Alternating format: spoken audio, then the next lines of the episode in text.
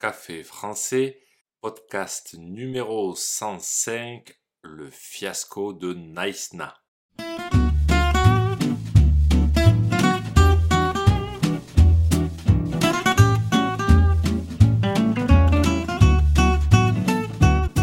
Bonjour chers auditeurs, comment allez-vous? Bienvenue sur Café français, le podcast quotidien pour apprendre le français. Dans le podcast d'aujourd'hui, je vais vous parler football avec le fiasco de Naïsna. Naïsna est une ville d'Afrique du Sud dans laquelle, en 2010, en pleine Coupe du Monde de football, les joueurs de l'équipe de France ont fait grève. Ils ont refusé de s'entraîner. C'est cet échec total que je vous raconte aujourd'hui. N'oubliez pas que les exercices et la transcription du podcast sont disponibles sur le site internet Café Français avec Gauthier.com. Sur ce site, vous pouvez aussi réserver un cours de français. C'est parti, prenez un café et parlez français.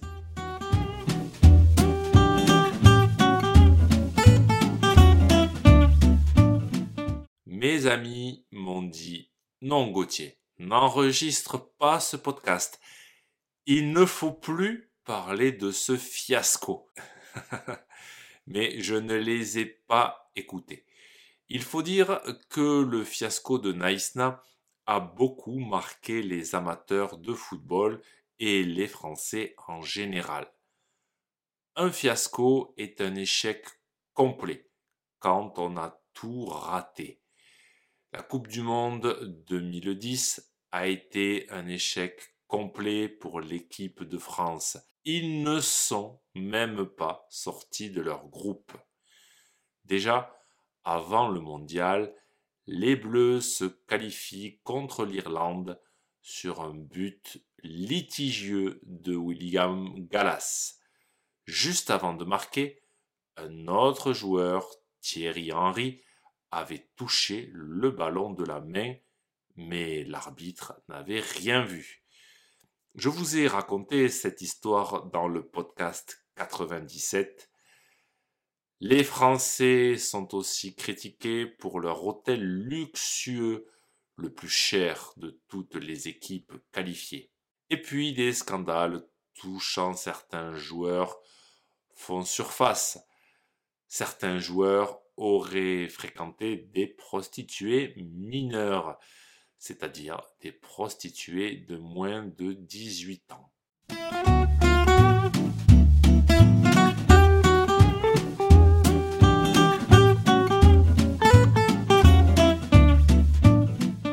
Premier match du mondial. France-Uruguay. La France fait match nul 0 à 0. Deuxième match contre le Mexique. Cette fois, la France perd 2 à 1. À la mi-temps de ce match, Nicolas Anelka, attaquant des Bleus, aurait insulté l'entraîneur de son équipe, Raymond Domenech. Quelques jours plus tard, le 19 juin 2010, le journal sportif L'équipe publie les insultes du joueur en une. Scandale en France. Anelka est exclu du groupe. Il rentre chez lui. Le lendemain, les joueurs de l'équipe de France décident de protester contre cette exclusion. Arrivés en bus au centre d'entraînement de Naïsna, en Afrique du Sud, ils refusent de s'entraîner.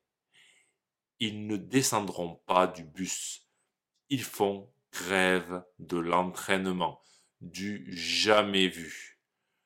Le dernier match des Français contre l'Afrique du Sud sera une défaite de buts à 1.